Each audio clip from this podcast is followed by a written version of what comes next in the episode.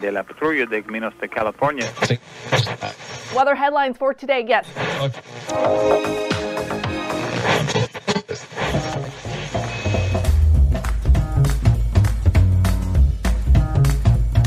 Welcome to the Revenue Generator Podcast, an I Hear Everything production. In this podcast, you'll hear how industry leaders integrate sales, marketing, product, and customer success into a single business unit with a common goal of optimizing their revenue cycle. We'll unearth how innovators integrate data, technology, people, and processes to expedite demand generation and increase recurring revenue. Sit back, tune in, and get ready to meet a member of the revenue generation. Here's the host of the Revenue Generator podcast, the CMO of LeanData, Doug Bell. Welcome to the Revenue Generator podcast, where we members of the Revenue Generation share solutions for how you can integrate your business to optimize revenue. I'm your host and the CMO of LeanData, Doug Bell, and today we're going to talk about product management in big tech versus startups. Joining us is Karthik Suresh, who is the co founder at Ignition, which is a collaborative hub for marketing and product teams to plan, execute, and measure the go to market side of launching. So far this week, Karthik and I have talked about leading product development at early stage versus tech giants and avoiding bottlenecks with product launches. And today we're going to wrap up our conversation by talking about securing venture funding. Okay, here's my conversation with Karthik Suresh, the co founder at Ignition. Karthik, welcome back. Yeah, thanks for having me back. So, multi time founder. And I have to say, you have been through the pain of funding, venture funding, and securing funding. So, here's my perspective on things to kick our conversation off, Karthik. My experience through lots of friends who have been founders is that venture funding isn't a panacea. And for many founders, it's not the automatic part of the plan that it used to be, right? It was sort of part of the playbook. And for those that plan to pursue venture funding, I guess my question for you, my opening question is how early do they need to think, you know, start thinking about whether they're going to go for funding or not? Is that the moment they're on the napkin, the famous napkin, designing their new product? Like, how early on should you be thinking about this? Yeah. So for ventures, venture funding, you need to understand like the how the venture funds operate, right? So they, let's say, they have a fifty million dollar uh, seed fund. What they are promising their investors is like they'll at least do like three x, which means what they want to do is they want to invest like let's say like about 2 million in like some 25 30 companies and then hopefully one of them hits like a 20x 30x or even 100x so risk arbitrage they've got a pool they figure one of these companies has got to make it work we're going to give you two to three million dollars. Exactly so and then they expect this company to be like 100x and that's when they make you know they can make it big for their investors. So the question for you is that when you approach the venture capital investors. It's like, do you think your business you know, has the potential to grow 100x, right? So there's so many businesses. Some are lifestyle businesses. Some are really good businesses where, you know, you definitely grow steady, steadily, you know, like 10, 20% year over year. But if you really think this is a, you know, you're going after a large market, and you have a product which you believe can has the potential to grow like initially like 5x and then 3x and then 2x consistently year over year and going to be a, a very large business that's when you actually approach uh, venture capital investors right? And, and and that's the first step. Then the second step is like when you and also like even before you uh, approach vcs I'm, I'm guessing like the way you want to do it is first you want to have like some kind of an MVP, like some kind of a prototype of your product. You do your research, you approach, you know, your your target users, and then do at least some basic test to make sure this is a real pain point. Spend a lot of time in user research, talk to at least like 50 potential users, and actually validate the pain point. And and also when you validate the pain point, a lot of the time when you talk to your friends and family, they will just be saying yes, yes, I love it but you know make sure you filter the noise over the truth and then actually find out whether it's a painkiller or a vitamin. Only if it's a painkiller then proceed. So you need to do your own homework and you know ba- the basic groundwork before you actually think it can be a venture venture scale business. And once you've validated this the typical approach is like okay then you maybe raise a friends and family round you just go to you know your old boss or your, your your rich uncle or whatever you need to do to you know raise your initial 50 to 100k in capital so you can build Again, I'm talking from a tech perspective, but it could apply to other industries. But from a tech perspective, you probably hire your one engineer and then maybe build a prototype and you, you do the design yourself, you mock up and you wireframe and then get at least some kind of a working prototype so that you can get back to those users and then say, hey, is this is this now does this solve your problem? Because you use your first conversations to validate the problem. Now you're thinking about whether to solve the problem. And when you get positive feedback, and that's when you think of like typically what people do is like go raise a pre-seed round. So they can either raise a pre-seed round or they can go join any of these accelerators, right? So we have, you know, there's Y Combinator, there's On Deck, there's Entrepreneurs First, there's Techstars, there's the South Park Commons. There's a lot of them. Obviously, like I would always recommend go for the top 10% because there's also an explosion of accelerators and not everyone's going to help because they do take significant equity from you. They take almost like 7% equity from you. And that's a typical path which uh, a lot of the startups take. And the reason they take that path is because you know they it actually takes away one of the biggest pains of company building, which is like fundraising, because these people have connections to pretty much every venture capital firm, and they can put you in front of all these people on a demo day, right? So then the other the alternative approach is like you raise a pre-seed fund, which is what we did at So if it's our own story, right? And also we did the same thing at my previous startup at Craft. What we did is like we once we validated the problem and we had a prototype, we then went and raised a pre-seed round. Typically, you raise a, like a million, half a million to a million dollars as a pre-seed, and you use that money to you know get to an actual usable product because you only had like a, a prototype to play with. Now you actually build, I would say, a minimum like a lovable product, which is not an MVP, but it's actually like usable, something which you can you know actually take to your boss or your company and say, hey, this is a cool product, try it out. You need to start getting those feelings. So you, you, we've almost got a logic tree you need to, to have in your mind as a founder, right? The logic tree starts with, do we think I have a business that is likely to grow rapidly? If not, is it a lifestyle business or is it a good steady business that's going to have good incremental growth? If it's a lifestyle business or a good incremental growth business, that's not bad. Those are good things, but don't go through venture funding because guess what? Your valuations are never going to meet. And guess what? You're going to hit a wall. So don't do that. The next is decide through the process of raising friends and family funding, can I prove that my product and business model is effective enough that I could potentially go and think about a combinator? Why would I jump in with a combinator? Well, I get economies of scale and I get expertise I wouldn't have otherwise. If I can graduate there, by the way, lots of exposure, demo days is an example, potentially I get my first customer set out of those. So I've done all that homework right? Take me to the point, Karthik, that I've done all that homework. I'm through the logic tree. I've made it through the Y Combinator in this case, and I'm getting my first customer set.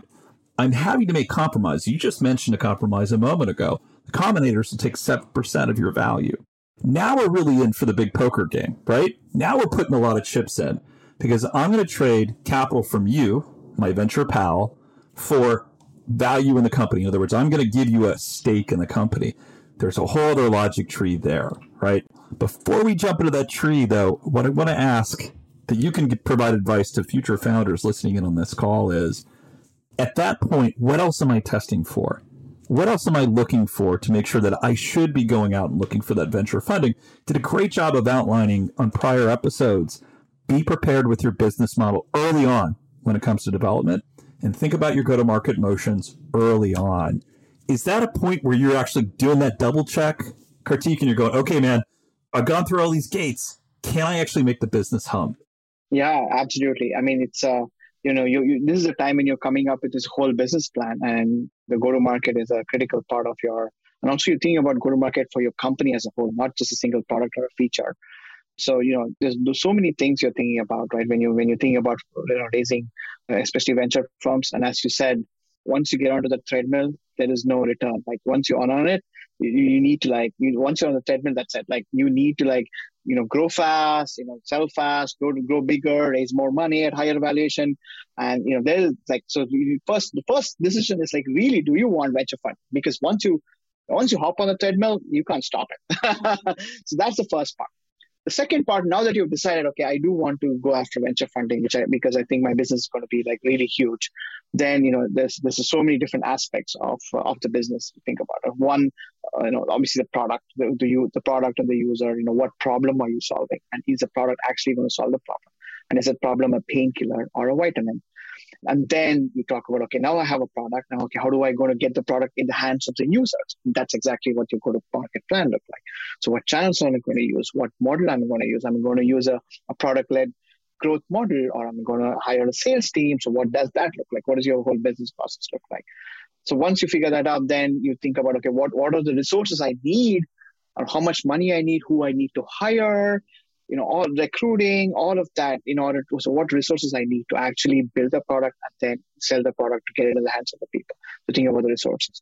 And then you say, okay, so in order to do all of these, I need like X million dollars in funding. And this is how I want to spend it. And then you create a pitch deck out of these where you outline your vision, outline what, what the problems you're solving, what the product is and how, the, how it solves a problem and then what my go to market is, and then how much money I need, what resources I need to invest in, and, and that's what you go and raise your venture money. Right. And boy, that pitch is not a single pitch, right? You're talking about 10, 20, 30, an amazing number of pitches. The good news is recently capital got cheap. Now, with inflation, capital's not as cheap as it was before, but there was a lot of funding floating out there. So those those pitch rounds probably got reduced a bit. But I also imagine that one of the other things you got to think about, and, and a movie's coming to mind, Karthik, and it's a bit of a famous movie, but it's Goodfellas, way back from the early 90s. And there was a moment when somebody decided to bring the mob in as an investor to their business. And, you know, the narrator is talking about, you know what? You always have to pay the mob. And I won't use the colorful language that that narrator used. Ray Liotta recently departed basically said, Hey, guess what? My kid's sick. I don't care. Pay me. Hey, the building burnt down. I don't care. Pay me that's really the treadmill you're getting on with a venture capitalist. It's like, hey, we hit a bottleneck with product development. I don't care. Fix it, right? In other words, pay me. I've given you money. You've got to show results.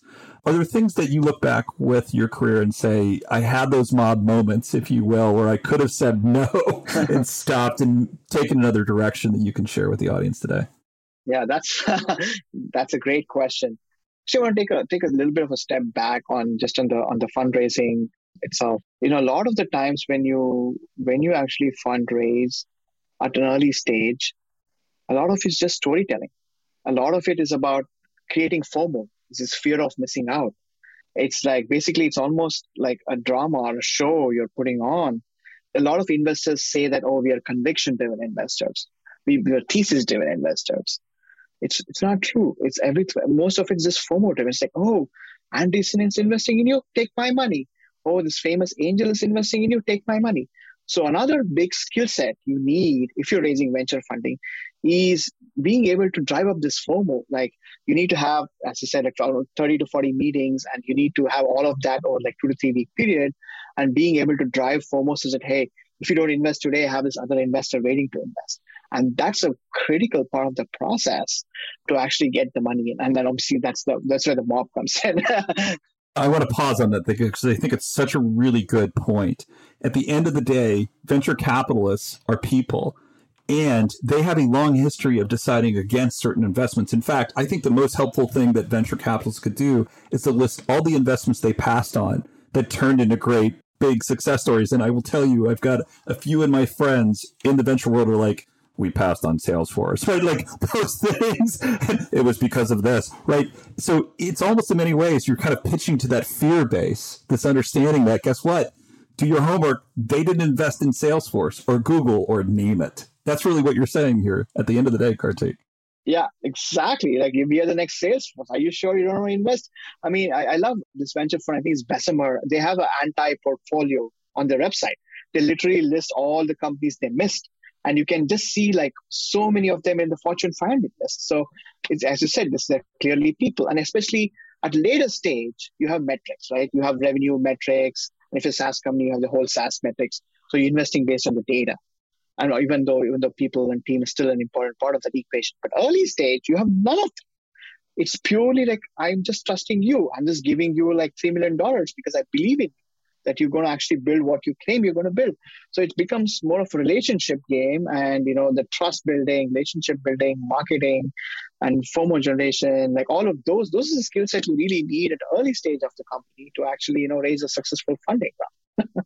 well, Karthik, I have to say, based on our conversations we've had over the last few days, I'm even more convinced that founders are just plumb crazy. We talked about just how incredibly hard it is and the differences in development cycles and skill sets necessary for a scrappy startup versus a large tech firm, And the skill sets, by the way, you need them no matter where you are, small firm versus large firm. And today we talked about how do we dig in and actually get organizations to give us money based on creating FUD and fear and doubt of missing out.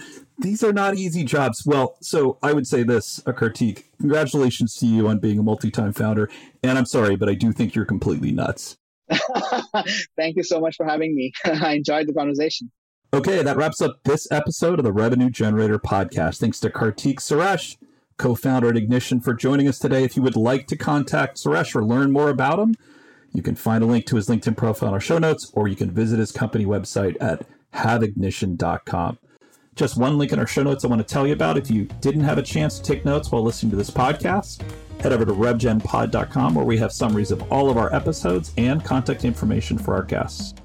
You can subscribe to our weekly newsletter, apply to be a speaker on the Revenue Generator podcast, or you can even share your revenue generation questions, which we'll answer live in the show, of course. You can always reach out on social media. Our handle is at RevGenPod on LinkedIn, Twitter, and Facebook. Or you can contact me directly. My handle is Market Advocate. If you haven't subscribed yet and want a daily stream of RevGen strategies in your podcast feed, we're going to publish an episode every day during the work week.